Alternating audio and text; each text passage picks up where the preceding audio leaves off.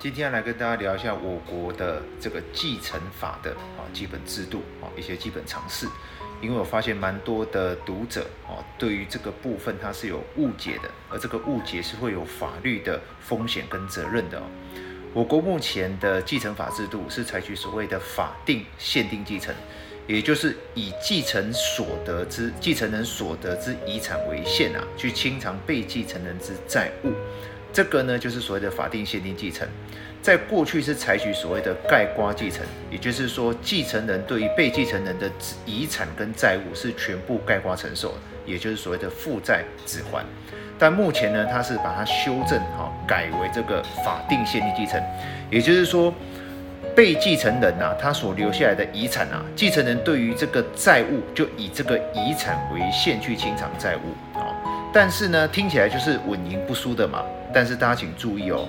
这个继承制度啊，它有一个平衡，也就是说，在盖瓜继承制度的时候，是以保障债权人为主，所以负债子偿，哦，负债子还。可是呢，我们目前采取所谓的法定限定继承，就是比较偏向于保护继承人。可是这个保护不是绝对的，它还是要兼顾继承人的啊，还是要兼顾债权人的一个啊权利。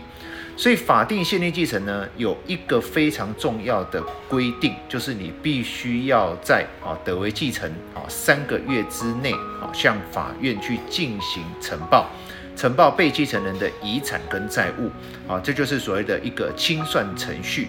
那进行清算程序的时候，法院会通过公示催告啊，去把所有的债权人找来啊，去进行一个清算的程序。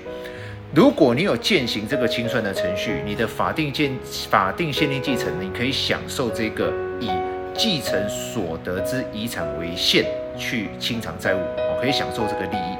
但请注意哦，如果没有进行这一个法定的清算程序，也就是向法院呈报的这个程序的话，虽然你依然会享有法定限定继承的利益，可是你会有一些风险。因为你没有透过法院去把债权人找来，这个时候如果被继承人是有债权人的，而一个又一个的债权人来跟你要钱，并不是说，譬如你父亲留下来一百万的遗产，你把这一百万的遗产去清偿债务，清偿完就算了，并不是这样子的哦。假设他有一个债权人，而这个债权人也提出证明，他确实有一百万的债权。你把你手上的一百万的遗产拿去还给他以后，假设有第二个啊，有第二个债权人哦拿了五十万的债权证明的时候，他一样可以要求你清偿这五十万。哦因为你没有践行法院的呈报程序，所以这时候你等于在某程度就提前你私自的去清偿了那一百万，你就侵害了其他债权人的权益。所以这个时候针对这个五十万，甚至未来的三十万、二十万、十万，一个又一个的债权人来跟你要钱，你都必须拿出自己的钱去清偿。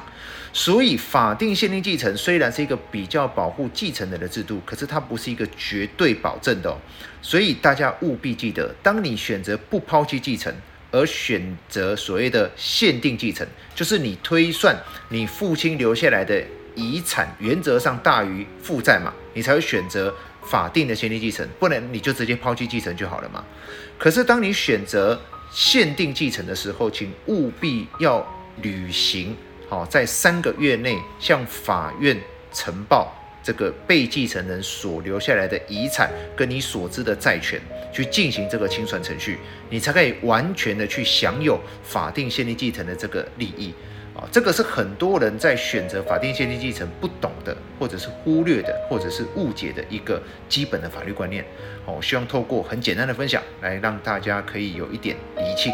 也避免未来去误触了这个法律的规定啊，希望对大家有所帮助。我们下次再会。